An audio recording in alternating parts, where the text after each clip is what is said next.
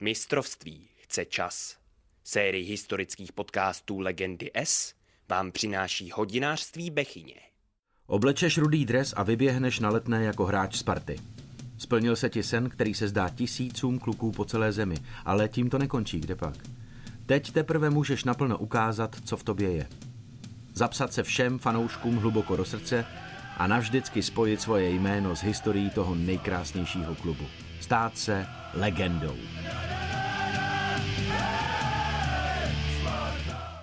Legendy S, díl druhý, Spartan století. 248 zápasů za Spartu, 83 gólů. Fotbalista s talentem od Pána Boha, východňar, zrádce Košic, kapitán Sparty, lídr, šéf, bavič, vicemistr světa, ikona Sparty. Andrej Kvašňák. Vítejte u poslechu podcastové série Legendy S, konkrétně u dílu o Andreji Kvašňákovi. Tato epizoda vznikla díky rozhovorům se sportovními novináři Tomášem Radotínským, Stanislavem Sikmundem a Zdeňkem Pavlisem, s historikem Miloslavem Jenčíkem a fanouškem Sparty Pavlem Ryšavým, přezdívaným Bombito. V průběhu podcastu uslyšíte ukázky z knih 40 let v hledišti Sparty od Františka Priknera, Slavné nohy od Zdeňka Šálka, šéf Andrej Kvašňák od Stanislava Zikmunda a Velikáni naší kopané od Jindřicha Pejchara. Všechny ukázky čte herec a Spartan David Novotný. Využili jsme i krátký úryvek z reportáže Českého rozhlasu Radiožurnál a i vysílání České televize. Příjemnou zábavu.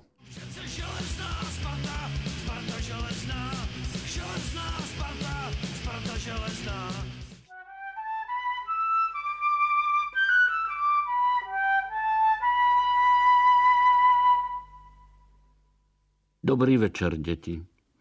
Dovolíte? Jsem Hajaja, dříve povoláním domácí skřítek v domě u tří zvonů. Tento díl série jsem si dovolil začít trochu netradičně, totiž úvodem jedné z mnoha rozhlasových pohádek Skřítka Hajaji, kterému svůj hlas propůjčil Vlastimil Brodský. Tato slavná pohádková série se v československém rozhlase začala vysílat v roce 1961, tedy jen rok potom, co do Sparty přestoupil Andrej Kvašňák. A právě pro svůj typický pohyb, který mohl působit až ospalým dojmem, získal na začátku svého působení přezdívku po Skřítkovi vyprávějícím pohádky před spaním. Hajaja. On měl velice pozoruhodný styl hry, že on, on byl všude. Však taky po nějakém, po tom čilském mistrovství světa se v takovém tom mezinárodním fotbalovém tisku o něm ustál takový výrok, který se objevil v nějakých novinách, chodící muž, který je úplně všude. Jo, on, je, on se vidět kvašňáka běžet tryskem, nebylo prakticky vůbec možný. To ne, nevím, nikdy jsem to nezažil a nezažil to asi nikdo. On se pohyboval takovým jakoby váhavým klusem nebo místy až takovou jakoby jak se tomu říkalo, jsme tomu říkali za úplně dětských letech ve skautu, indiánská chůze, že se chvíli tak jako trochu běží a chvíli se tak rychle jde, tak takhle on se pohyboval po tom hřišti Měl taky velice zvláštní vedení míče, ale velice účelný. On jako, jako míč si vodil takovou jako šajtlí a a to je jedno, jestli pravou nebo levou. Prostě odvráceně od toho, kdo se ho snažil atakovat, tak tou, tou, tou druhou nohou, tou odvrácenou nohou si ten míč takhle jako ved tou šajtlí a doved se i tělem, tak jako on byl vysoký, tak byl to kus chlapa a uměl se i tím tělem tak jako ohradit že jo, proti tomu atakování. Andrej Kvašňák byl jednoduše řečeno komplexní hráč se vším všady. Fantastický cit pro přihrávku, skvělé zpracování, přikrytí míče, přehled na hřiště. Říkali, že chodil a byl všude. Ne, je to pravda, ale on prostě dokázal předvídat. On byl několik vteřin před svými spoluhráči Myšlenkovi a protihráči. To znamená, on věděl přesně, dokázal vytušit, kam přijde míč, kde prostě má stát. Do toho okamžiku hráči si, spoluhráči se ho nemohli vynachválit, protože jeho přihrávky byly milimetrové a byly čas přesně tak, jako prostě Vaškovi Maškovi nebo Ivanovi Mrázovi prostě to dával do běhu tak, že těm zbylo jenom to bum, rána, gol. To byl prostě Andrej fantastický. Tolik na úvod k charakteristice typického Kvašňákova stylu historik Miloslav Jenčík a novinář Stanislav Zikmund.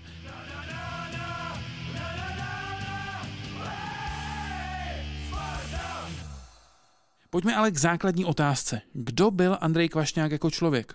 Úplně klidně jsem místo rozhlasové pohádky mohl začít zvukem kytary, na kterou malý Andrej jako dítě k smrti rád hrával. A nebo falešným zvukem houslí, na které naopak vůbec nehrál rád, ale rodiče ho do toho nutili. Já bych možná byl býval hrál na kytaru dobře. To byl sen, který se mi nesplnil. Hru na housle jsem neměl rád, proto jsem to také s houslemi nikam nedotáhl. A tak jsem raději chodil na kopanou. Tam nezačala bavit a našel jsem v jejím prostředí i výbornou kamarádskou partu. Andrej vyrůstal v domě v Solověvově ulici, přímo naproti stadionu jednoty Košice. Tam trénoval hru na housle den co den. Ale když na něj kamarádi zavolali... Nech toho fidlání a pojď si s námi zakopat. Hodil housle do kouta a upaloval ven.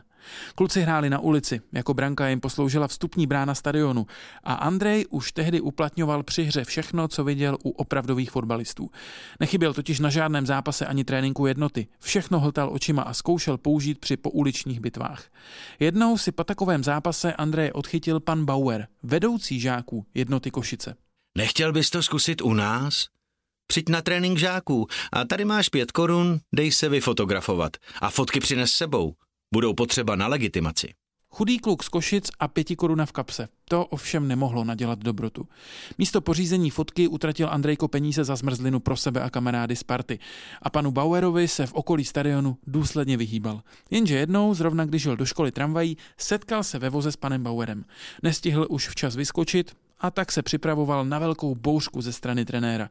Ta ale nepřišla. Bauer Kvašňáka vytáhl z tramvaje a rovnou si ho odvedl do fotbalové šatny. Dal mu první dres a začal ho trénovat.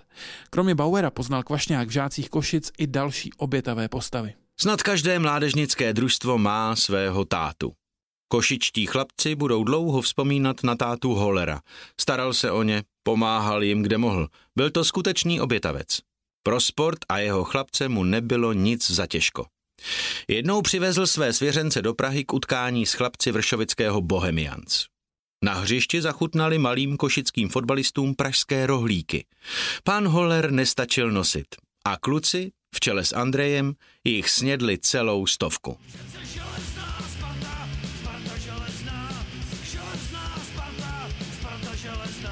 Po základní škole se začal Andrej učit na soustružníka.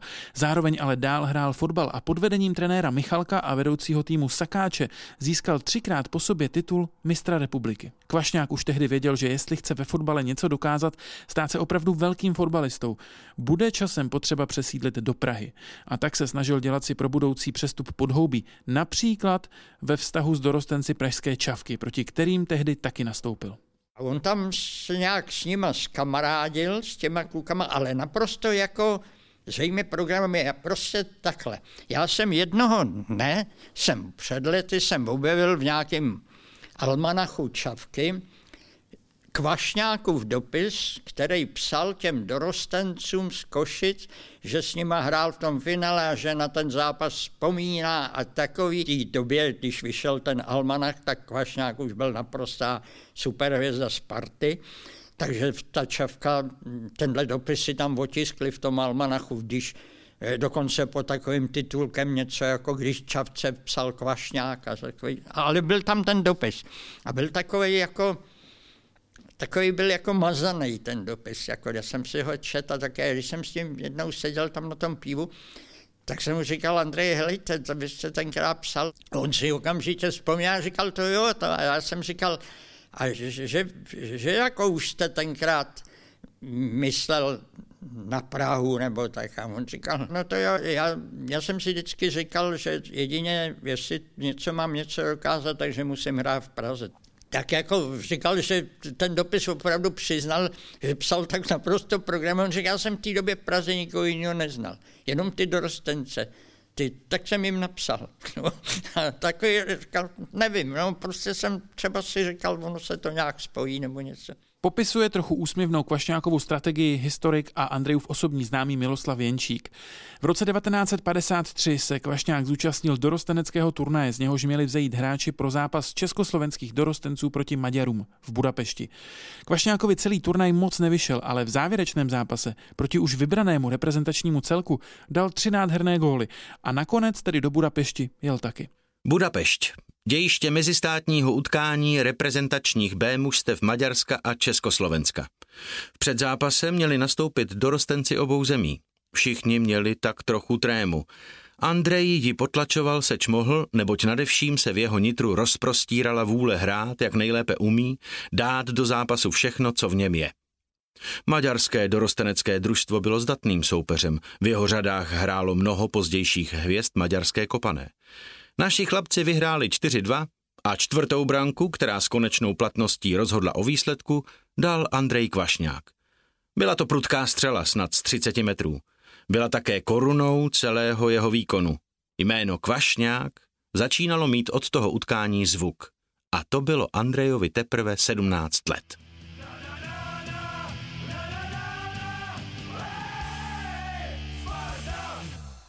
Po návratu ze zápasu se Kvašňák vyrazil podívat na sobotní přátelský zápas rezervy jednoty Košice. Košickým se ale sešlo málo hráčů a tak ochotně nastoupil i Andrej. Nejdřív si tedy musel na kole sjet domů pro kopačky, protože tak velké v erárním vybavení klubu neměli. No a pak dal v zápase tři góly. Po utkání přišel za Andrejem trenér A týmu Steiner a povídá. Přijď na trénink Ačka. Andrej byl nadšený a plný očekávání. První trénink s A týmem vrcholil zápasem hraným na 3x30 minut. Testovaní hráči většinou nastoupili jen na jednu z třetin. Kvašňák nastoupil hned na prvních 30 minut. Hraješ dál! Takový byl strohý pokyn trenéra po první 30 minutovce. Kvašňák nevěděl, jestli se jim tak líbil, nebo od něj naopak chtěli vidět víc a proto mu ještě dali šanci. Dal do toho úplně všechno. Při další pauze čekal, že už bude střídat, ale směrem k němu přišel jediný pokyn. Jedeme, jedeme, Andrej! Kvašňák zaujal trenéry a v A týmu jednoty Košice už zůstal. Rovnou naskočil do baráže o postup do nejvyšší soutěže, která se shodou náhod hrála proti městskému rivalovi, Lokomotivě Košice. Kvašňák v prvním duelu nastoupil nezvykle na levém křídle. V jeho průběhu se zranil, přesto stihl dát dva góly. Jednota první zápas vyhrála 4-1, druhý pak už v klidu zvládla 2-0 a postoupila do ligy. Kvašňák byl velikánský fotbalista. Na ihrisku aj mimo ale my sme hrali spolu aj v mústve do 23 rokov a tak ďalej. A s tým, že sme v tomto mústve sa aj spoznali a podobne, naše vzťahy boli priateľské. A když jsme potom tu vojnu končili v Tankisových Pardubicích, tak, nebo Dukla Pardubice tenkrát to byla, tak říkali, já jsem se ho ptal a říkám, nepůjdeš náhodou do Sparty? On říkal, Depa, ty by mě dali v Košicích. Vzpomínají na Kvašňáka již zesnulí Josef Vengloš a Vladimír Kos v dokumentu České televize Sláva vítězům. Kos zmínil vojenskou etapu Kvašňáka. Nejdřív byl v Dukle Trenčín a následně okusil ligu v dresu tankisty Pardubice, pozdější Dukly, kde se právě s Kosem, v budoucnu spoluhráčem ze Sparty, setkal. Po návratu z vojny kopal opět za jednotu Košice a v sezóně 58-59 byl z 11 góly nejlepším střelcem týmu. Zároveň se ale chtěl ženit. Byt ovšem neměl, klub mu ho neposkytl a tak přemýšlel o možnostech přestupu. Celé tehdejší přetahování před pár lety na webu Eurofotbal skvěle schrnul autor pod přezdívkou Puškáš, tak si dovolím ho v tuto chvíli citovat. Chtěl se ženit, ale neměl kde bydlet. Vedení klubu mu sice byt slíbilo, ale že prý musí počkat. Přihlásila se Trnava, po ní Slovan, ale i tam to pohořelo na bytové otázce. Navíc s ním jeho zaměstnavatel pozemní stavby Košice odmítl rozvázat smlouvu. Nicméně, když byl Kvašňák na podzim roku 1960 nominován na přátelák z NSR hraný v Praze, odchytli si ho spartanští šíbři. A protože už od žáků, kdy hráli s Košicemi před zápas na Bohemce, toužil do Prahy, plácli si. Začal pořádný hukot, protože kauza dostala morální i politický podtext a to v té době nebyla sranda. Jeho kádrový posudek zněl hrozivě, za podobné se tehdy i zavíralo. Podnik ani klub ho nechtěli pustit, ale on s oběma nakonec vyběhl. Využil toho, že Huko Košice, podnik s vládními zakázkami, dělal nábor a odtud pak konečně mohl přejít do ČKD.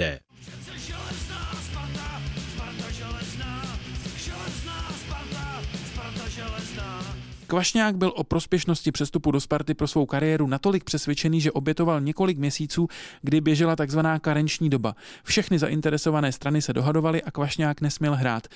Vydržel a dosáhl svého. Tisk šířil v honbě za senzacemi milné zprávy bez faktických podkladů. Byl to kolotoč roztočený do nejvyšších obrátek. Nepřeberné množství materiálů museli řešit nejvyšší orgány naší tělovýchovy a v šetření se pak ukázalo, že sami Kvašňákovi spolupracovníci odmítali jeho nařčení z nečestného jednání, že činovníci Košic sami nesprávně postupovali a trvali na svých nepřesných a nepodložených tvrzeních. Roztočený kolotoč se začal pod nárazy pevných brzd houpat a zmítat ve vlastních pískových základech. Nakonec se zastavil a zhroutil. Zjištěná fakta nebyla překážkou Kvašňákovu přestupu a jeho start za Spartu byl schválen. A my jsme si pak o tom povídali, on říkal, to já vím, oni jako z celého Slovenska žili na Trenčín, že jo, já nevím, Košice, Prešov, všichni chtěli hrát v Bratislavě. Ale já jsem to viděl jinak. Já jsem si říkal, že když si jednou hrál za národní mužstvo, a to jsem chtěl, tak, tak, takže musím být v Praze, protože všichni ty funkcionáři tam chodí i na ty ligové zápasy, že jo, a takový, tak si tak nejspíš toho hráče všimnou, že jo. Když už je někdo v nějakém pražském klubu, tak říkal, tak už je tak na půl reprezentant. Něco na tom bylo samozřejmě a je na tom něco dodnes, že jo. Přibližuje pamětník a historik Miloslav Jenčík. Přitom ale jít na přelomu 50. a 60. let do Sparty neznamenalo jít automaticky bojovat o tituly. Když přišel do Sparty, Sparta byla tenkrát ve velmi svízelném postavení už několik let. V podstatě hrála furt tak jako o záchranu v té době, že jo. Ale najednou přišli v zimě 59-60, v té době trénoval Spartu, vrátil se do Sparty po mnoho letech Karel Kolský, že jo, který předtím leta dělal Duklu. A tak najednou Sparta v zimě koupila dva lidi a to byly tedy přestupy desetiletí a nebo ještě víc. Najednou se objevili v Praze naraz v zimě Andrej Kvašňák z Košic a mm, Pepík Vojta z toho Ústí. Oni byli každý úplně jiný.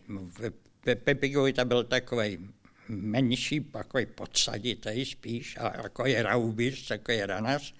Andrej Kvašňák byl vytáhlej, takový jako působil takový jako nemotorně trochu v pohybu, ale to tak jenom působil. To, to prostě, jinak to bylo v pořádku. A, ale jedno měli, jedno měli absolutně společný. Obrovský, obrovský akční rádius. Oni byli všude, oba. Jo, tak jako Kvašňák byl skvělý v útoku, ale v chvíli, kdy se stáhl do, do defenzivy, tak, tak to bylo to tež. A Vojta to měl obráceně. Byl spíš jakoby defenzivní typ, ale doved taky velice nebezpečně zaútočit. Tyhle dva lidi vlastně to byl začátek nového vzestupu, ten jejich příchod byl začátek nového vzestupu Sparty, který pak vyvrcholil o pět let později s tím po letech zase mistrovským titulem oni jako opravdu zvedli, zvedli spolu tu výkonnost toho týmu, já bych si trouf tvrdit rovnou svým příchodem tak o třetinu. Jo. Oni byli opravdu u všeho a všude a Sparta rázem měla útočníka, do kterého se fanoušci zamilovali. Svědčí o tom například Kvašňákův otisk v populární kultuře. Ve filmu Zázračný hlavolam z roku 1967 je stvárněn jako socha světce na náměstí. A o dva roky později pak vznikl film Ece homo homolka, kde zazněl i slavný monolog vyzdvihující spartianský útok s Kvašňákem v čele. Sparta má takový útok teďko, no to. Ale to je světový, rozum. Ty by rozkopali Real Madrid, no prostě všecko. To si nežral. No, no. Hele, Představ si, Ludvo, dlouhý pás od brány, rozumíš? Ale takovej, no, polovysoký. Hele, Andrej, rozumí. Stahováčka, pí. Šok to na bránu. Hele, brána z levačky na pravačku přehodil. Fouk to veselý. Hele, a ten. Fofrovačku, rozumí? No, ten dřevák tam stál, hele. Ten byl tuhej. A do šibenice, no to víš. Já se já jako kráva, co ti mám povídat. Tolik v roli spartianského fanouška, herec neherec Josef Šebánek. Autentickou vzpomínku fanouška přinášejí do našeho podcastu Stanislav Zikmund, dnes novinář a autor knihy o Kvašňákovi. A pak také Pavel Ryšavý, přezdívaný Bombito, ze serveru Sparta Forever. Já jsem bydlel v Libně ve Osmíkové ulici a on dostal první byt v Praze v Chlumčanského ulici, což bylo kousíček od mého bydliště. A navíc naproti Chlumčanského byla škola na Korábě, kam jsem docházel jako 12-letý kluk. Jsem prakticky vydával Andreje Kvašňáka při jeho odjezdu na tréninky. To jsem si nikdy nenechal ujít a utek jsem kolikrát ze školy, abych viděl Andreje v tom jeho Spartaku jezdit prakticky jako na tréninky. No a s tátou to byla ohromná výhoda, protože táta byl rozhlasový reportér v tehdejším československém rozhlase. No a tak jsem chodil s ním na všechny zápasy na Spartu. A nejen to, po zápase ke kabinám, kde jsem prakticky Andreje mohl vidět z pár metrů, podával mi ruku. To bylo pro mě něco úžasného, že takový člověk, fotbalista, protože prostě já jsem ho zbožňoval, tak prostě jsem s ním prostě mohl i prohodit pár řečí. No a tak jsem si ho dokonce zamiloval, že se stal můj partner takovou, takovou, takovou osobností, kterou jsem si vydal do hlavy a, a to jeho číslo 9 jsem potom, když jsem hrával fotbal, prostě vždycky vyžadoval, abych ho měl na drezu, tak jsem se prostě do něho doslova zbláznil, ale myslím si, že právě, protože takový fotbalista prostě to nám fotbal. Prostě to bylo, to bylo něco, něco úžasného, něco fantastického, co dokázal. Mně bylo asi 6 nebo 7 let a táta mě jsem vodil na každý zápas Sparty už, já nevím, asi jako tříletýho a to už jsem začal, to už jsem začal chodit do školy a táta mi říká, že do Sparty přistoupí nějaký kvašňák. Já jsem samozřejmě nevěděl, kdo to je a že je to dobrý fotbalista. No pak uh, přišlo, uh, přišly ty zápasy a, a my jsme toho Andreje viděli v rudém drezu a, a prostě okamžitě si nás získal, protože nejen, že to byl, nejen, že to byl skvělý hráč, ale postupem uh, času se z něj stal i já nevím, bavič, herec na tom hřišti.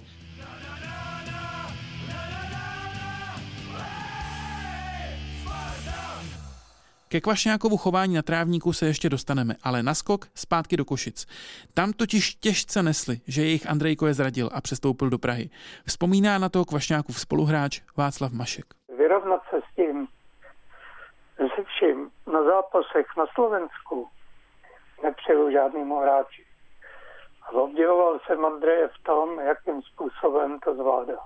Nadávali mu Judáš a podobně, tam byli, byli tam v Košicích, tam v těch začátcích, když přistoupil do Sparty, tak tam byly pokusy o to se servace, prostě vyvolat nějaký prostě násilí na tom hřišti.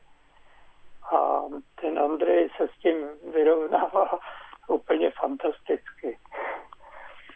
Tam je, tam, tam je ta, to mi vysko, vyskočila ta příhoda s tím, jak, jak jsem ho obdivoval když jsme tam hráli to první utkání po jeho přestupu do Prahy, kdy prostě celý, celý stadion skandoval Judáš, Judáš, přišel nenávistí a on během pěti minut skopal toho jednoho hráče takovým způsobem, že byl na vyloučení. No a pak se to, pak se to nějakým způsobem uklidnilo a já, když jsem mu, když jsem mu to říkal, říkal jsem mu Andrejko, ale víc, takovýmhle způsobem přece nemůžeš to takovýmhle brutálním způsobem, teď tě mohl ten rozhodčí vyloučit. A kdyby tě vyloučil, nikdo by se tomu nedivil. Víš o tom? A on říkal, Venušku, do páté minuty tě nikdo nevylučí. to klobouk dolů, protože ten klub to má prostě promyšlený, ví o tom, že když přijede do Košic, tak mu to tam zřejmě všichni dávají na najevo. On jako fandy bral a bral i takový, když mu nadávali, on měl takovou tu známou mantru, říkal, hele, hlavně se o tobě musí mluvit, že jo, jestli v dobrým nebo ve zlým. Důležité, aby se o tobě mluvilo a psalo, že to byla taková jeho. A toho se držel, Dodává Miloslav Jenčík. Mimochodem v onom prvním utkání, kdy Sparta přijela do Košic, dal Kvašňák dva góly. Na další tři přihrál a odsoudil svůj bývalý tým k sestupu. Za stavu 5-1 si sedl na trávník, zul kopačky a komediálně, jak to uměl jen on, ukazoval, že chce oddechový čas.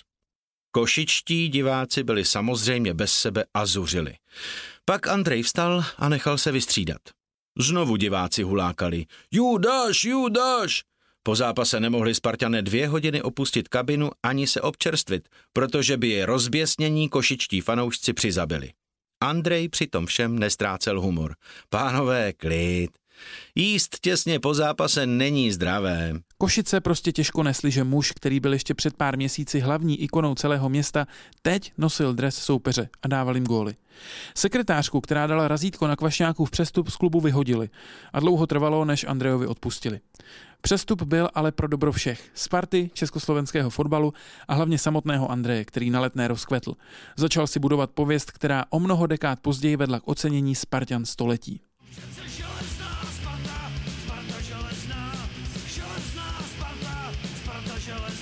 Ten Kvašťák nebyl jenom legenda, on byl opravdu On to byl takový šaušpíler, on prostě hrál i proto, on hrál nejenom pro to mužstvo, on hrál i pro to hlediště a dokonale to uměl. Tím nás Miloslav Jenčík dostává k věci, o které mluví všichni Kvašňákovi pamětníci.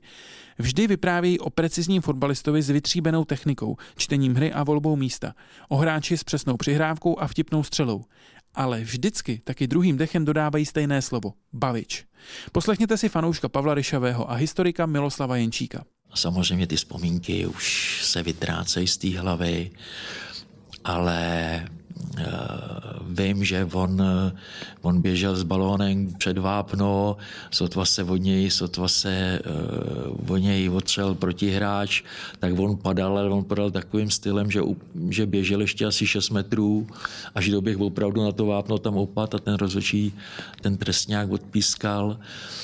Že jo, a pak se dohadoval s rozhodčím, že to bylo na vyloučení anebo na penaltu a, a dělal u toho takový ty rozmáchlý gesta a lidi to, lidi to prostě žrali. Jo, lidi se u toho bavili, že se člověk eh, smál po cestě domů, co všechno, co všechno on tam vyved, že jo, když, když toho rozhodčího, já nevím, opravoval a, a diskutoval s ním a teď těma rukama rozmachoval. Takže to, to byla prostě zábava. Jo, to skutečně byla zábava a on, on to uměl prostě dokonale. To byl herec.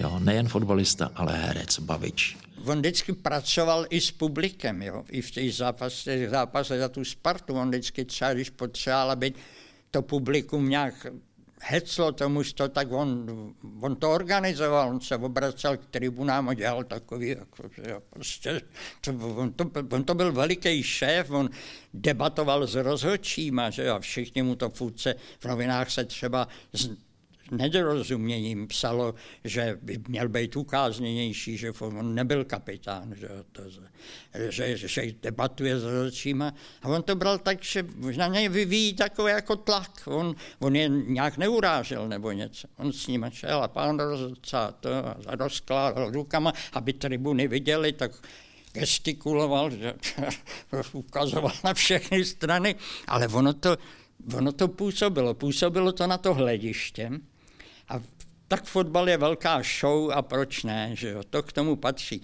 Působilo to na, dneska to je každému jasný, tenkrát spousta lidí tohle nechápala a dokonce to třeba nějak nedorozuměním kritizovala. Působilo to na ty, na ty bariéry, působilo to na toho rozhodčího, protože málo platný, on zase ty, ty, tisíce těch lidí viděli, že ten kvašňák mu má něco za zlý, že si něco s ním vysvětluje, že jo? a ten kvašňák tu roli sehrál tak, aby až tam někde úplně nahoře každý věděl, že, že jako s něčím nesouhlasí, ale říkám, choval se přitom slušně. Ty, ty rozhodčí neměli důvod ho nějak vyloučit, nebo jako, i kdyby chtěli, to dost dobře nešlo. On byl opravdu chytrý jak opicem, když to jinak to nemůžu říct. A tímhle způsobem pracoval. Lidi jsou taky v sestavě, rozumíš? Vždycky jsem věděl, že tam jsou, že se natahují na špičky, aby viděli celé hřiště a že čekají na něco pěkného.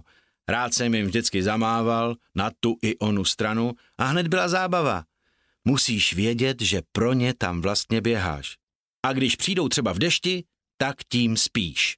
Povídá se, že si vaši přátelé třeba objednávali, co by od vás během zápasu chtěli vidět. To se povídá věcí. Ale když o to moc stáli, tak jsem jim vyhověl. Hele, co jsem s nima měl dělat? Co třeba chtěli? To víš, nějakou povídačku s rozhodčím, nebo pomalej pád, jak se říká, padal jak šraňky, to přece znáš. A nebo jen lomení rukama, údiv nad verdiktem, prostě takový srandičky. Vzpomněl byste si na nějakou epizodu s rozočími? Nechceš toho nějak moc? To jsme jednou hráli někde venku a pískal nám to jeden, kterýho jsem neměl rád. Už ve třetí minutě jsem věděl, že plichta bude zázrak. A tak běžím kolem něho a povídám mu, pane sudí, tak já vám pomůžu. Popadnu ten míč do ruky a donesu nám ho do branky a máte to, co říkáte. A pak jsem mu řekl, že těch pět faulů, co odpískal, si vymyslel, protože má asi tady někde v okolí holku. Víš? A zase jsem běžel. A on abych mlčel. A já, že se samozřejmě můžu mílit. Ale když se v průběhu zápasu ukázalo, že si říci dát nemíní, nebo spíš nemůže, tak jsem mu zase, jak jsem běžel kolem, řekl, že to máme s klukama dohodnutý, že nikoho nepustíme do vápna, aby náhodou nehvízdnul puntík. A věříš, že ve druhé půli pískal dobře? A když to pak skončilo plichtou, tak mu povídám, hoci nejsem kapitán, pískal jste férově. A přidal jsem mu i tu první půli, víš? Aby měl radost. Tolik úryvek rozhovoru s Kvašňákem z knihy Zdeňka Šálka Slavné nohy. Kvašňák měl podobných věcí na hřišti spoustu. V reprezentačním zápase proti Rumunsku například sudí nařídil trestný kop pro soupeře, jenže místo toho bleskově rozehrál Kvašňák a udělal to tak suverénně, že si mu rozhodčí netroufl odporovat. V roce 1960 se Spartou hrál v Montevideu a už před zápasem Spartany upozorňovali na domácího fotbalistu Sancheze, který byl známý jako vtipálek a raubíř. A opravdu, na hřišti v nestřeženém okamžiku chytil Andreje za trenýrky a natrhl mu je. Diváci se chechtali, až se za břicho popadali. A co Kvašňák? Naštval se? Kde pak? Sundal trenýrky a začali mi před Sanchezem mávat jako před bíkem a křičet Toro, Toro. Byl prostě pohotový. A možná taky měl štěstí, že v jeho době neexistovaly karty, které se začaly používat až od roku 1970. Ale existovaly. Dudák, prší, to se hrálo za nás taky. Ale vážně, nemysli si, že bych se žlutejma nebo červenejma nevyšel. To víš, muselo by se jinak, když se to ukazuje veřejně. Známá je i příhoda z kvalifikace na mistrovství světa 1970 v Mexiku. Češi hráli o postup z Maďary, u nich prohráli 0-2 a v Praze to bylo v poločase také 0-2. Kvašňákovi se tehdy povedlo v kabině schodit ze spoluhráčů zklamání a napětí. Jak to udělal? Chalani, bol som teraz na záchode, ale musel som ísť inam. Všetky boli obsadené Maďarmi. Majú z nás plné gatě. Čechoslováci pak zápas opravdu otočili a vynutili si rozhodující duel na neutrální půdě v Marseille ve Francii. A i tam Kvašňák, tou dobou už hráč za zenitem výkonnosti, ale stále důležitá postava národního týmu, stropil další historku, která dokonale podtrhuje, jaké bylo jeho postavení a co vše si mohl dovolit. Vypráví Miloslav Jenčík. Tam jsme teda vedli a to bylo ta euforie, ten zápas, který rozhodoval všechno utkání pravdy a my jsme v něm vedli 4-0. To byl velký zápas mimochodem Franty Veselýho ze Slávě. Ale Kvašňák tam taky odezdal svý, hlavně takovou tou chytrostí a takovou tou manipulací s tím mužstvem. V tom byl mistr. A jako Kvašňák se, Kvašňák se sadil, to chytal Ivo Viktor, Kvašňák se vsadil, že Viktor nedostane góla. A těsně před koncem úplně zbytečně z takový klukoviny Petráš Bratislavský udělal takový úplně nesmyslný foul a penalta proti nám. O nic nešlo. Už to byla jenom penalta, která mohla upravit stav na čtyři, z hlediska těch Maďarů na 1-4. Kvašňák letěl k trenérovi, že jo, a prostě jako to byl Marko, tenkrát trenér slovenský, bývalý hráč Trnavy ligový. A letěl za ním a řek, ukecal ho, aby na tu penaltu postavil do branky Vencla jako náhradníka. Vencel se slík, šel si stoupnout do té penalty, dostal gol, dostal gol z penalty, vyhráli jsme 4-1, ale Kvašňák vyhrál sásku, tuším, že o flašku whisky, vyhrál sásku, že Viktor nedostane ten den gola. Proč to vyprávím? Pro takový kdo on byl v tom mužstvu, protože nedovedu si představit, že, že ten trenér by tomuhle podlech u někoho jiného než u toho Andreje.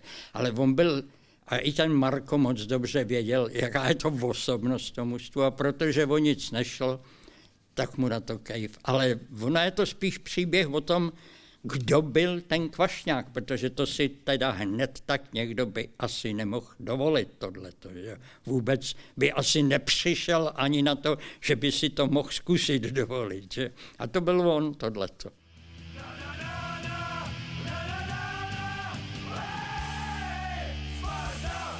Andrej Kvašňák ve Spartě získal dva tituly v letech 1965 a 1967. Pod oba se podepsal i trenér Václav Ježek, se kterým měl Andrej velmi dobrý vztah, byť na začátku se nezdálo, že tomu tak bude. Ježek na to vzpomínal ve své knize Trénoval jsem mistry. Když jsem nastupoval do Sparty, donesla se mi Kvašňákova slova. Kdo to je ten Ježek? Tohle jméno trenéra jsem v životě neslyšel. Ale za dva dny zaťukal na dveře kanceláře a povídá, já jsem Andrej Kvašňák a těším se na spolupráci. Ježek tak třeba vzpomínal na to, jak Kvašňák měnil kopačky. Měl prý několik párů velikosti 45 a měnil je často zdánlivě bez logického důvodu. V přestávce jednoho zápasu jsem Andrejovi vytýkal, že spálil dvě velké šance, protože byl nepozorný v tréninku, kdy jsme podobné situace nacvičovali. On to ale svedl na kopačky. Řekl mi, že měl techničky a ne strélky, které si vezme na druhou půli a dvěma góly pak rozhodl o našem vítězství. Ježek vždy mluvil o tom, že s Kvašňákem se spolupracovalo skvěle, až na jednu výjimku. Ta se udála při zápase na Moravě, kde byli hráči po utkání pozváni na Živáňsko. Kvašňák se v utkání nechal střídat pro natažený sval. Jeho spoluhráči si v tu chvíli vyměnili významné pohledy, čehož si Ježek všiml. Dal jsem mu přitom pokoj hned vedle našeho trenérského, ale z toho on si nic nedělal. Po půlnoci vidím v Kvašňákově pokoji světlo a hned na to běžel Andrej po Pavlači a před ním utíkalo děvče. Využil jsem toho a vlezl tiše a pod mě do Kvašňákovy postele a čekal. Po chvíli se oba vrátili a když děvče padlo do postele, vyjeklo, protože jsem v ní ležel já. Kvašňák rozsvítil a pohotově povídá, to je náš český Herrera, nejlepší a nejslavnější trenér Ježek. Děvče mezi tím uteklo a Kvašňák pokračoval, trenérko, dáme si vínko. Já zuřil a řekl jsem jen ne. A máš tisíc korun pokutu. Kvašňák měl ale výjimečné postavení, takže když si počkal, až se situace uklidní a došel si za tři měsíce postěžovat Františku Sedláčkovi, předsedovi Sparta klubu, že mu Ježour dal pokutu tisíc korun za porušení životosprávy, dostal své peníze zpět. A ještě jednou Ježek, tentokrát vzpomínka na turnaj v Paříži. Po skončení ligového ročníku 1964-65 jsme vyhráli v Paříži takzvaný noční turnaj. Jehož účastníkem byl i slavný Anderlecht. Pařížské sportovní deníky chválili vynikající hru Sparty. Právě za vnitřní trio Mráz, Kvašňák, Mašek nabízeli francouzi 500 osobních automobilů značky Renault. Kolem našich hráčů se začali točit makléři, náhončí, nákupčí, zprostředkovatelé přestupů do velkých klubů. Vzpomínám, jak jsme s panem Tesařem, funkcionářem Sparty, hlídali okolí Louvru i kolem hotelu, v němž jsme bydleli. Obávali jsme se, aby některý z našich hráčů nestratil hlavu a nepodlehl velice lákavým nabídkám. Ale byly to obavy plané. Naopak, Andrej Kvašňák se tehdy vyznamenal. U jednoho z náhončích vzbudil ohromný zájem. Dostal od něj nabídku, aby si v parfumerii vybral nějaký dárek pro manželku. Prodavečka byla Maďarka. Andrej si s ní, co by rodák z východu Slovenska rozuměl, tak vybíral, vybíral, až tam narostla hromada zboží asi za tisíc franků. Tímhle nákupem ale všechno skončilo. Ani Andrej, ani nikdo jiný nechtěl Spartu opustit.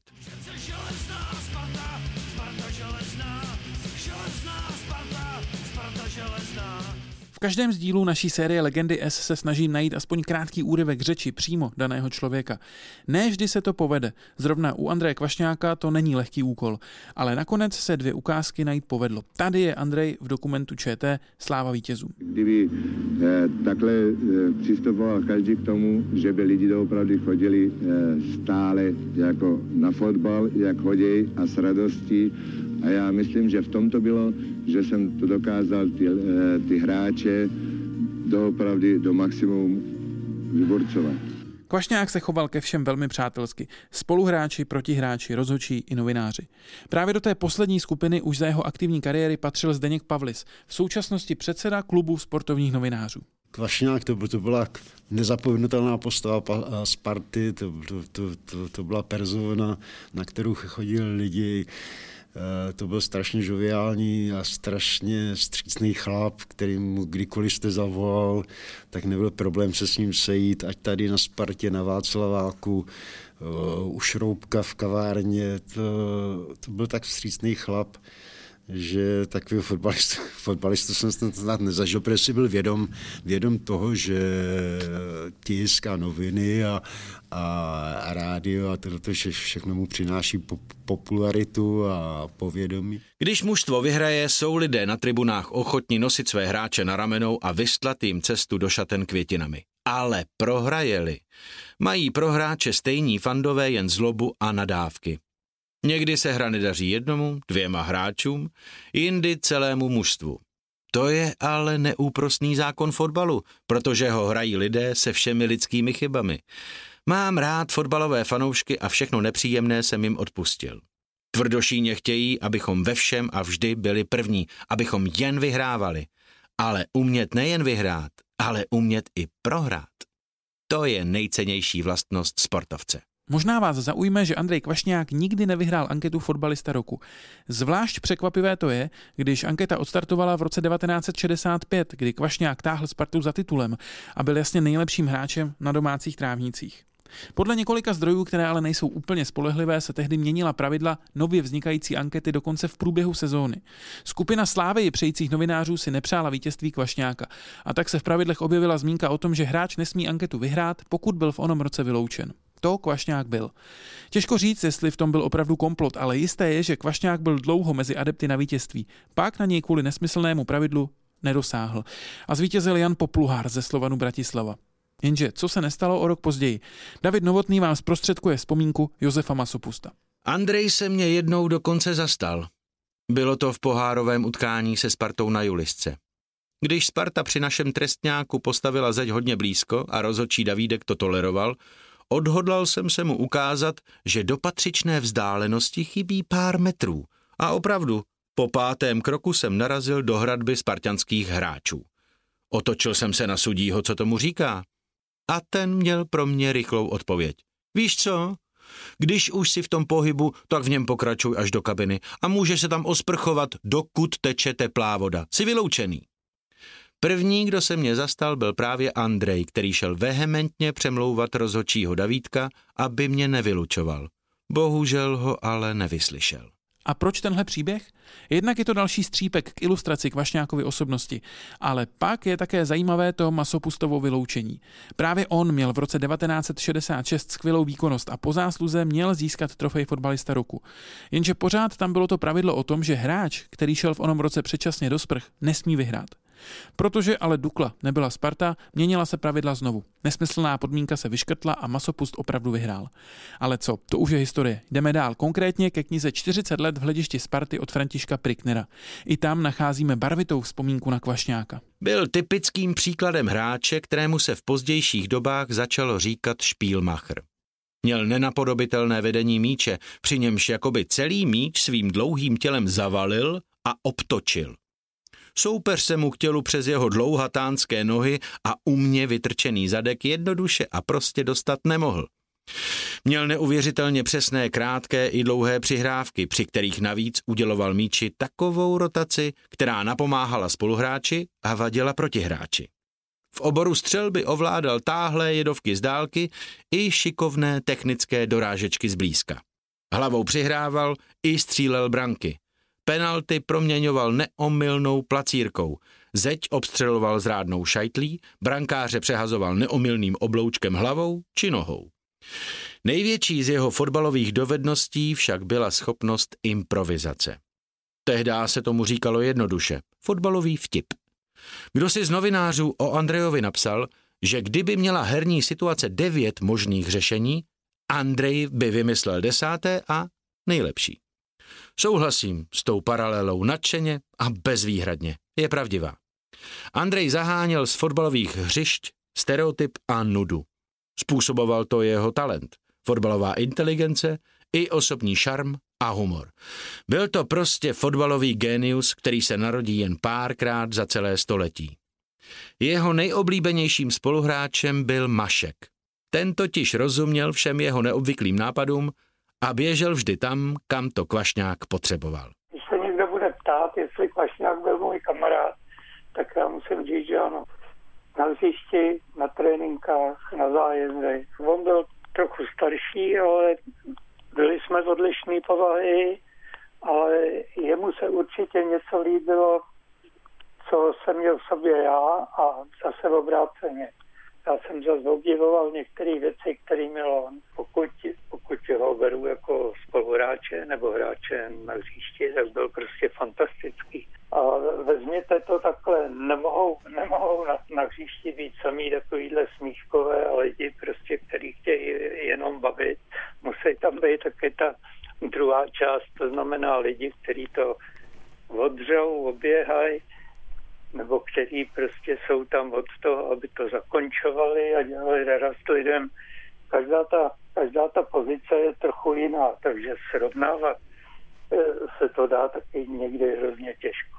On dokázal eh, třeba promluvit v kabině a strhnout hráče. V tom je, v tom je síla některých těch hráčů, jak, jak, jak teďka eh, je modní říkat, jestli je to hráč do kabiny nebo není do kabiny je to totiž strašně důležitý. Dokonce se mi přiznal jednou, že dokázal přestavit o poločase mužstvo, sestavu, protože v kabině bylo ticho, trenér k tomu nic neřekl, tak prostě přišel na hřiště, 5-6 hráčů přešupačil a z 0-2 bylo vítězství 4-2. Takže Andrej prostě měl úžasný smysl pro hru, pro cit, prostě to byl. Byl to génius u mě. Dodává Stanislav Zikmund, Kvašňákův životopisec.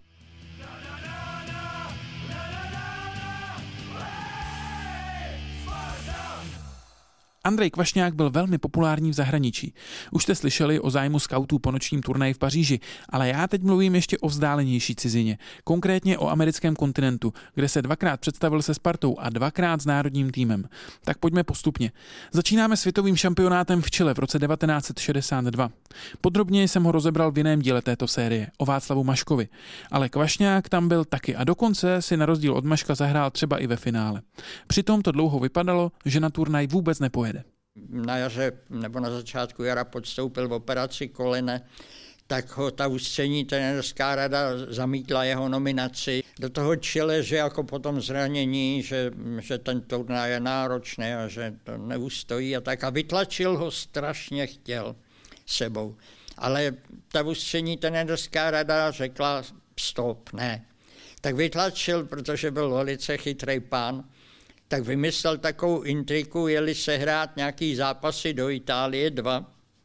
A jel teda Vláďa Kos, v té době ještě ne, Spartan v té době ještě velká hvězda Bohemky, vytlačil si, prosadil svou po těch zápasech v Itálii řekl, že teda za nic odmítá převzít odpovědnost, že to je úplně strašný všechno, že to takhle nejde, že to dopadne zle v tom čile, že odmítá přejmout odpovědnost, že musí přijet, takže za nima přijel někam do Francie, kde odkud z Paříže, myslím, letěli tak za nima přijel, nebo ze Švýcarska, teď už nevím, prostě někam za nima narychlo přijel Kvašňák a letěl Kvašňák a vládě jako se vrátil domů. Vzpomíná Miloslav Jenčík na trenéra národního týmu Rudolfa Vytlačila, který si Kvašňáka na turnaji v Chile takto tvrdohlavě přes vůli dalších fotbalových mocipánů prosadil.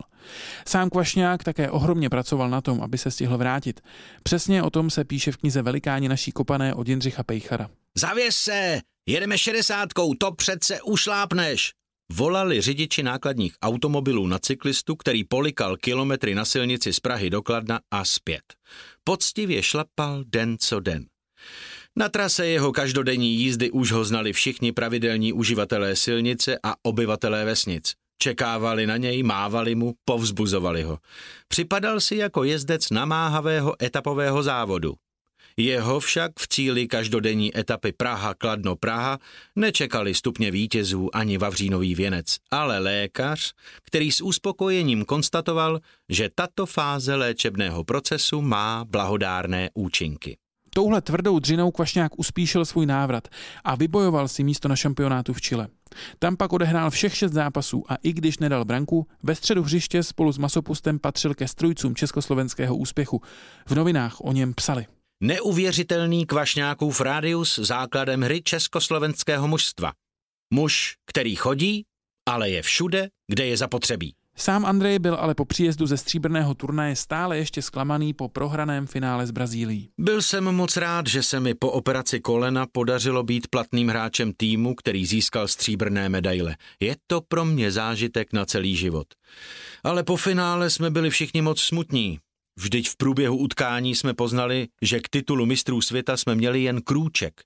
Naši porážku zavinila řada nešťastných náhod, ale prohra s Brazilci, kteří byli v Chile nejlepším mužstvem, určitě není ostudou. Pačka centruje pěkně do boxového území, Kagrava chtěl ještě nahodit na dálky, Hašňák vypálil asi pět metrů od hranice Velkého čtverce. Ruská bomba vypně nad horní břevno Kilmarovi. Branky. Člověk, když se zúčastní mistrovství světa, kdykoliv nebo takového vrcholového sportovního podílu dětí, který existuje. Jo, a myslím, že v Kopané je to mistrovství světa a já na to mistrovství světa vzpomínám velice, velice strašně rád. Vyprávěl Kvašňák na vlnách Českého rozhlasu. A na šampionát v Chile vzpomínal i ve svém monologu v závěru knihy Velikáni naší Kopané. Přes všechny nepříjemnosti, jakých se může špičkový sportovec dočkat od svých fanoušků, bych přál všem sportovcům, aby prožili chvíle, jaké jsem prožil na mistrovství světa v Chile. Těžko se dá popsat pocit, s jakým nastupujete na hřiště. Jdeš hrát za čest republiky, za všechny, kteří ti věří. Musíš tu nechat duši, abys nakonec slyšel hymnu, naší hymnu na počest vítězů. To jsou myšlenky, které vás provázejí při běhu z tunelu na trávník při pozdravu hlediště.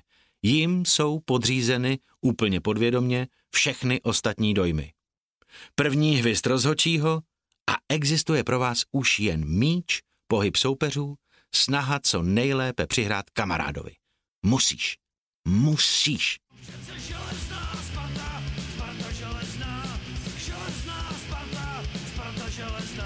Do Jižní Ameriky se pak Kvašňák dvakrát vrátil se Spartou. Poprvé letenští vyjeli na přelomu let 1965-66, tedy 39 let po předchozím zaoceánském zájezdu do Spojených států. Pouť začala v Severní Americe a pokračovala přes střední až na jih kontinentu. V Mexiku se zúčastnila Sparta prestižního turnaje Hexagonal, který byl skvěle obsazený. Sparta v nadmořské výšce 2400 metrů z pěti zápasů tři vyhrála a dva zremizovala a Kvašňák získal cenu pro nejlepšího hráče turnaje. A latinskoamerické noviny se předháněly ve chvále na André. Psali třeba. Mozkem mužstva je Kvašňák. Tvůrcem všeho byl Kvašňák. Dokázal zakládat útoky a vypomáhat obraně osobitým a nenapodobitelným způsobem. Nejlepším mužem byl bránící útočník a těžký dělostřelec Kvašňák. Kvašňák dal na turnaji pět gólů, ale neblízkl se jen fotbalově. Možná znáte přebal knihy Sparta v Americe. Na něm je fotka Kvašňáka v sombréru. Ta pochází z nikaragujského Leonu, kde Kvašňák nasadil klobouk, vzal si kytaru a místní bavil svým muzickým uměním.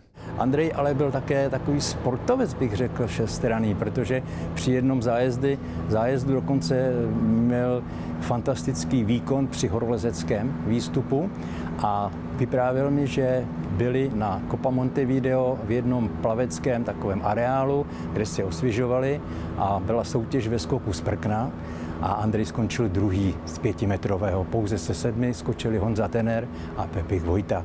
No a potom, když byli na zájezdě v Austrálii, Novém Zélandu, tak je vzali jako výpravu z party do parku, kde volně pobíhali koaly.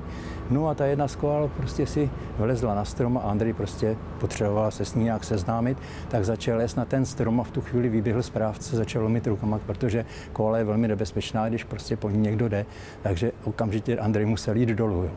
Takže to jsou takové zážitky. Medvídek koala upoutal naši pozornost.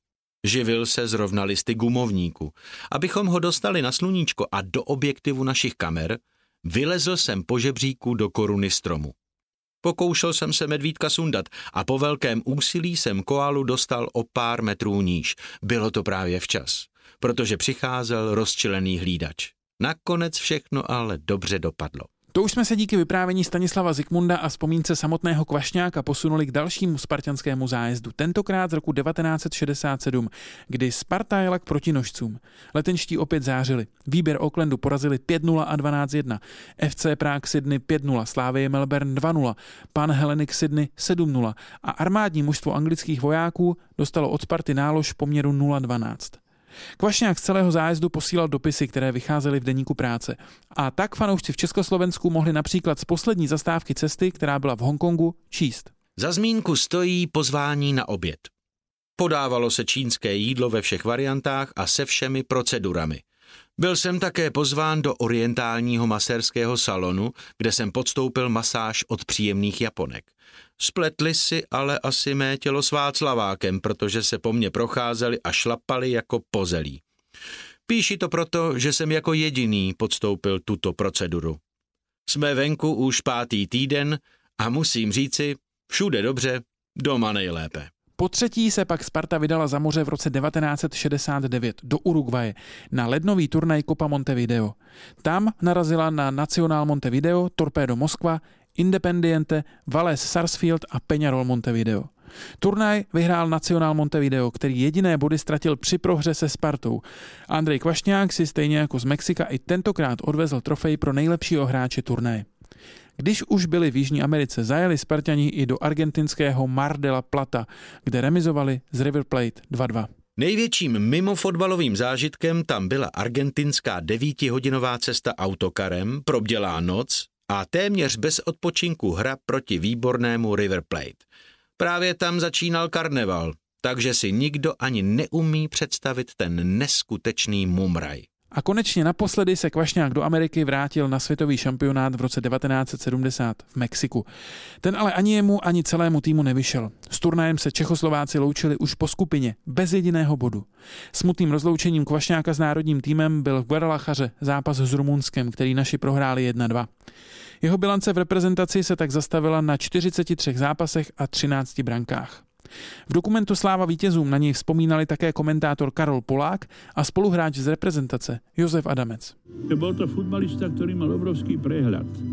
Že? On byl dirigentom té hry. On dával góly, ale nebyl to hráč, který mohl uniknout obraně v nějakým blesku rychlým únikom po kolmej prihrávke. On dával góly trestňákov, dával góly aj inak. Proste, ale hlavne to bol mozog týmu, ktorý ktorý rozohrával, ktorý e, ovládal, ktorý vlastne dirigoval to. To bol dirigent. On mal e, dva obrazy.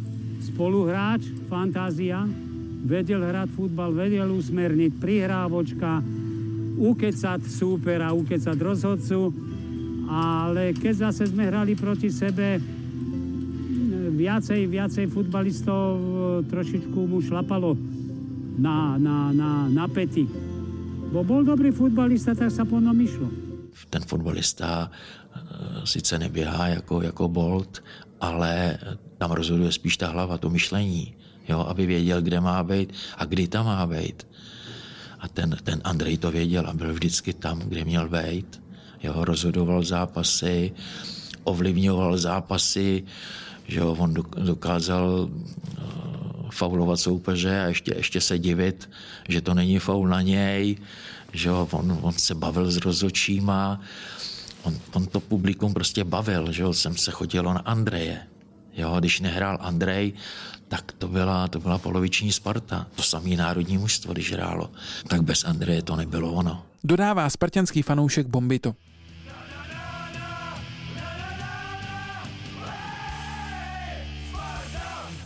Už jsem říkal, že Kvašňák získal se Spartou dva tituly, ale vidět byl i v Evropě. Největší počin jeho kariéry v rámci evropských pohárů byl domácí hetrik Partizanu Bělehrad ve čtvrtfinále poháru mistrů v roce 1966.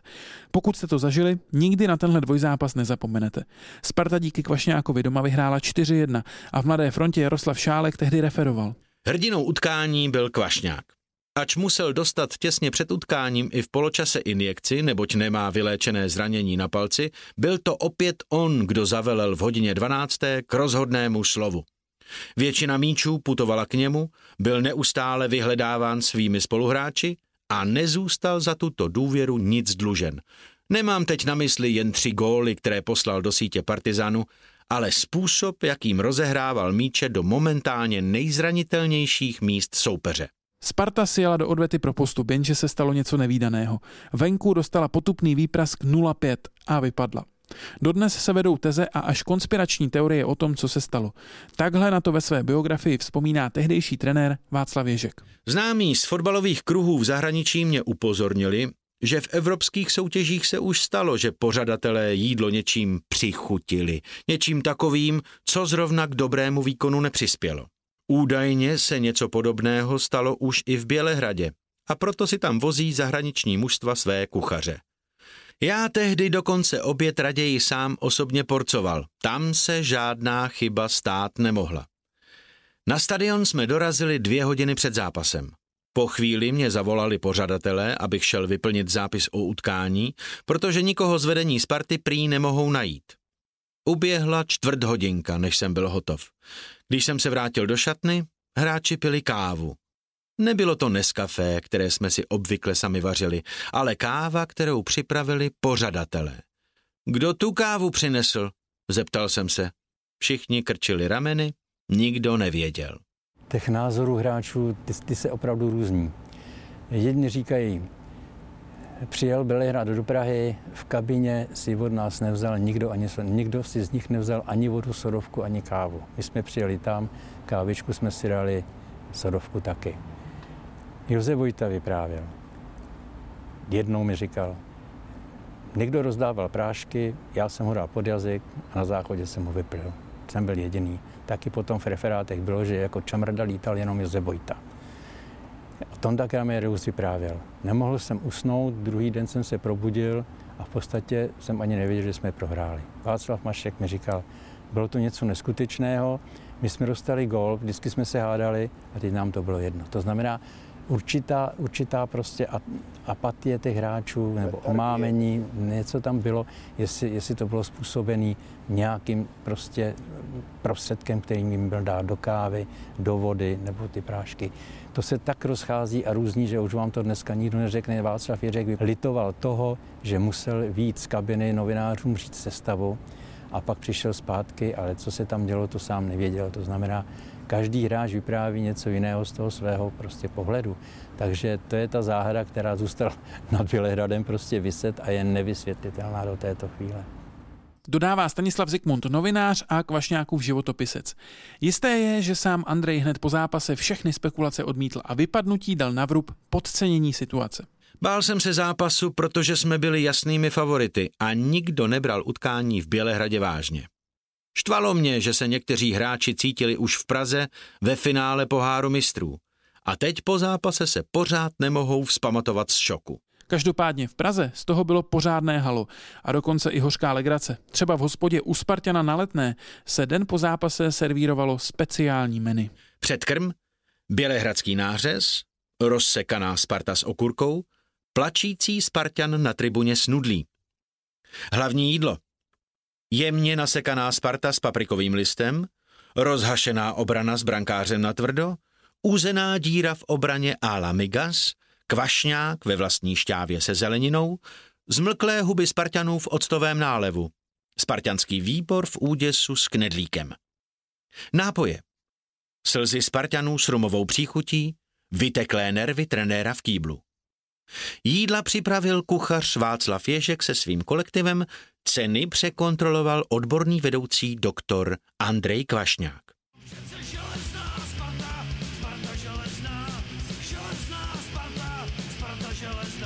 Teď na chvíli odbočím od fotbalu.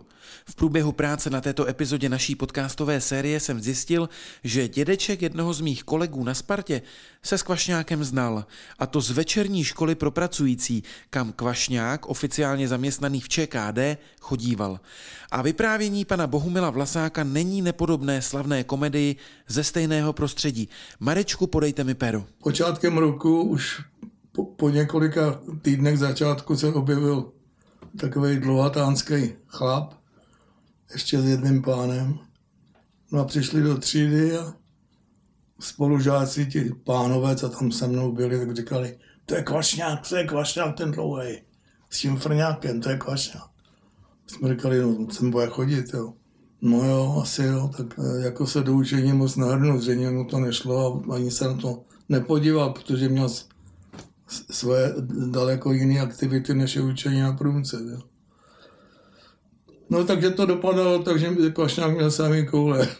A teď se prostě stalo to, jednou takhle zač- začínalo vyučování, my jsme měli takovou třídní starší dámu na češtinu a ta kontrolovala docházku, pre- prezentaci dělala, jak čtu ty jména, tak přišla ke jménu Kvašňák. Řekne Kvašňák, ticho. Po druhý Kvašňák, je tady Kvašňák? Tak se nějaký ten spolužák ozval, prosím, dneska psali v Rudým právu, že Sparta odjela na, přátelský, odjela na přátelský zápas ve fotbale do Francie. Co? Do Francie to mi nezajímá. Tady má být. Píšu nepřítomen. Takže takhle Kvašňák prostě vynechával. Nakonec to dopadlo tak, že tu školu nedodělal. Byla to dvouletá večerní průmyslovka. Ke konci toho druhého roku, ještě myslím, že v půlce toho druhého, že toho nechal a už tam prostě nechodil.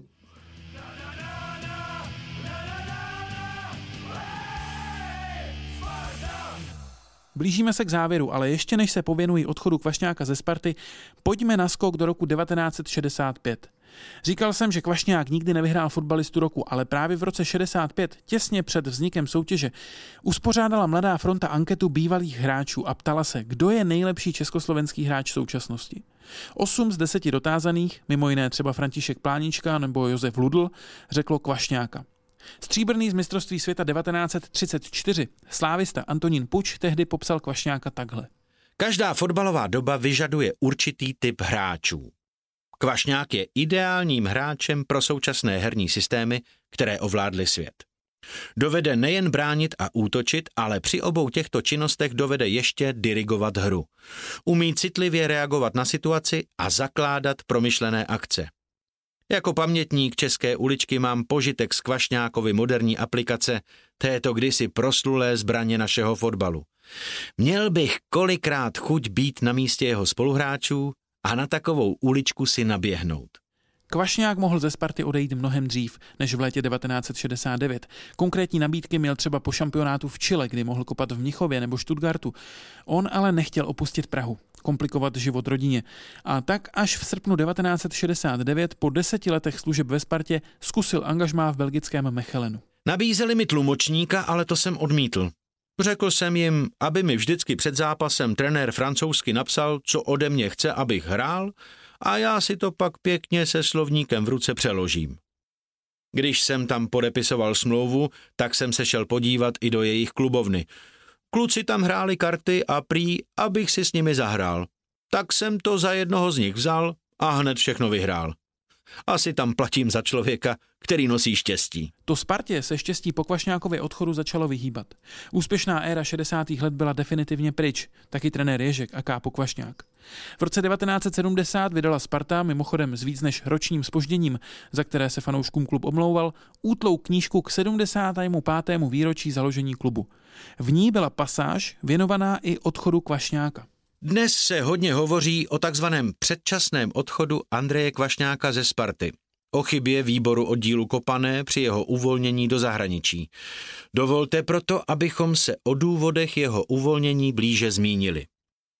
Výbor oddílu Kopané přislíbil starším hráčům prvoligového mužstva, že nebude mít námitek proti jejich odchodu do ciziny ještě před definitivním skončením jejich hráčské činnosti.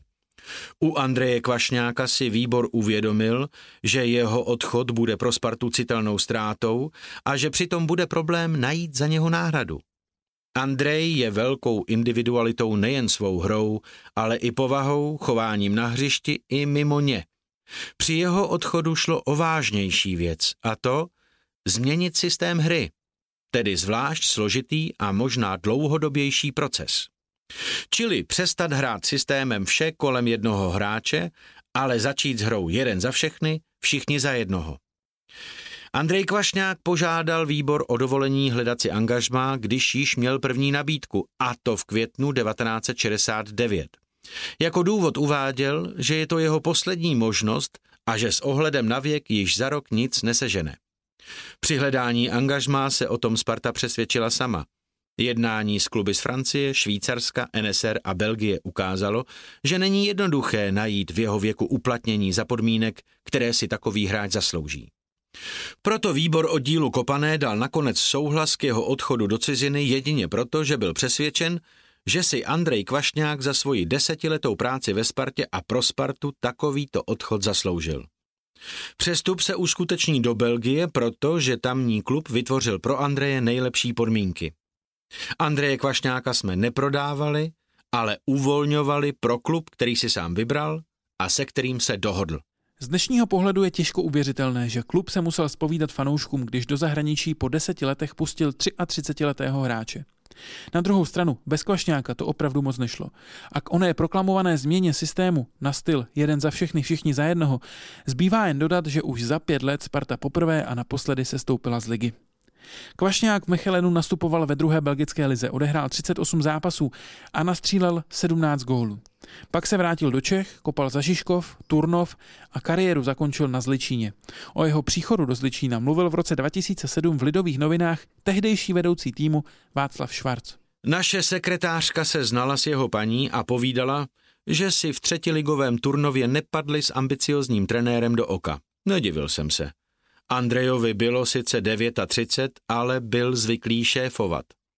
Do Turnova jsme jeli, s Andrejem a činovníky poseděli v hospůdce a představte si, že servírka si nenechala těch pár piv a káv zaplatit. Tak tam Andreje milovali. Turnov chtěl něco navíc, ale co jsme jim mohli dát? Nakonec brali tři stovky. Taková byla při přestupu na naší úroveň sazba. Andrejovi jsme šoupli 1500, to jsem chvátal domů pro úspory a měsíčně bral za roli hrajícího trenéra sedm stovek. Vedle toho měl místo zásobovače v dopravních podnicích. A na svého slavného spoluhráče a trenéra v onom textu vzpomínají i bývalí spoluhráči Václav Áron a Václav Pechr. 2. ledna 1976 nám Andreje představili jako hrajícího kouče. To byla bomba. Všichni jsme ho znali jako finalistu mistrovství světa v Chile a účastníka šampionátu v Mexiku. Chodili jsme na něho na Spartu a teď nás trénoval. Bylo to až neuvěřitelné a vytvořil z nás skvělou partu. Do té doby na nás chodilo 50 diváků, najednou to byly tři stovky.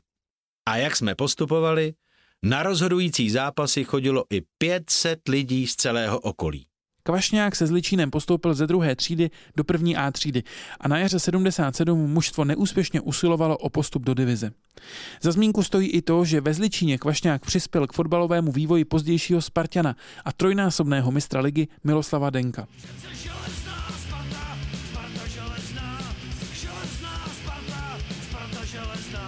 Ve Zličíně Kvašňák ukončil kariéru. Bydlel pak na Invalidovně v typickém domě na nožičkách, dnes pojmenovaném jako rezidence Expo. Ve stejném domě mimochodem bydleli například herci Vlastimil Brodský, Miloš Kopecký nebo zpěvák Milan Chladil. Ti všichni trávili chvíle v místní hospodě, dnes už neexistující, která se jmenovala Experiment. Samozřejmě známe, že se znal tady ze spousty eh, osobností, jako byl pan Miroslav Horníček, že jo, paní Irina Bohdalová a velké a dlouhé chvíle strávil právě s Milenem Chladilem, který tak také bydlel na Invalidovně a když ty dva se sešli, já jsem byl několikrát přítomen právě v experimentu, tak prostě to byl silvestrovský pořad. To bylo neskutečné, neutuchající historky, zážitky, zpěv prostě. A to prodával Andrej Kvašňák i při těch zájezdech, takže bavil nejen publikum na stadionech, ale dokonce i ty hosty, při, kterých, při těch banketech a tak.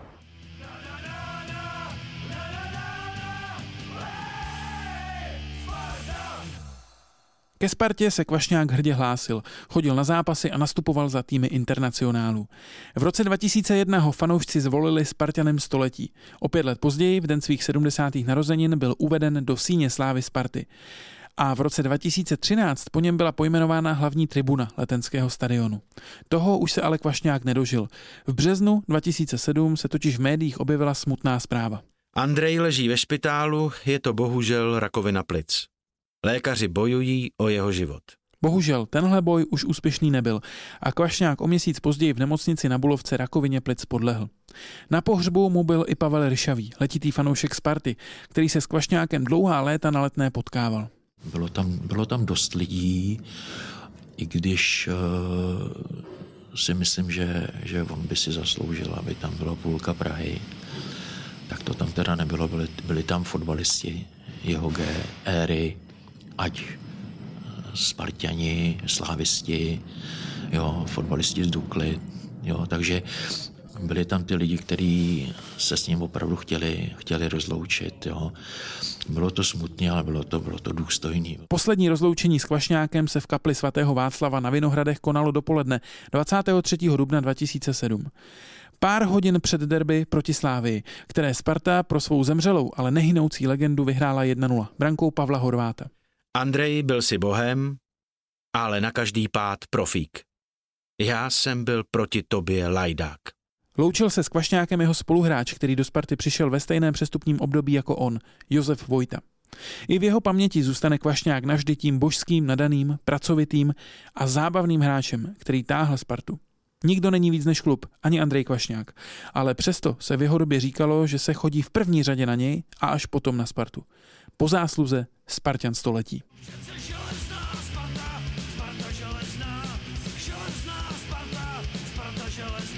On když prostě vyběhl na hřiště, prostě pečlivě učesaný, teď tím kafrem namaštěné nohy, tak prostě už lidi stávali a on vždycky vyběh jako poslední, takže obrovský aplaus, nedej bože, kdyby nějaký hráč do něj zajel ze zadu a fauloval ho, no tak to ty lidi vůbec nemohli. To, ten rozhodčí musel písnout, kdyby prostě to ne, faul nebyl, protože Andrej byl na zemi, že takže prostě takovéhle věci on měl, ale jak říkám, fotbalově prostě bez něho Sparta nebyla Spartou v té době protože opravdu to byl člověk, který dokázal stmlit kolektiv, kolem něho se všechno dělo, kolem něho se všechno odbývalo.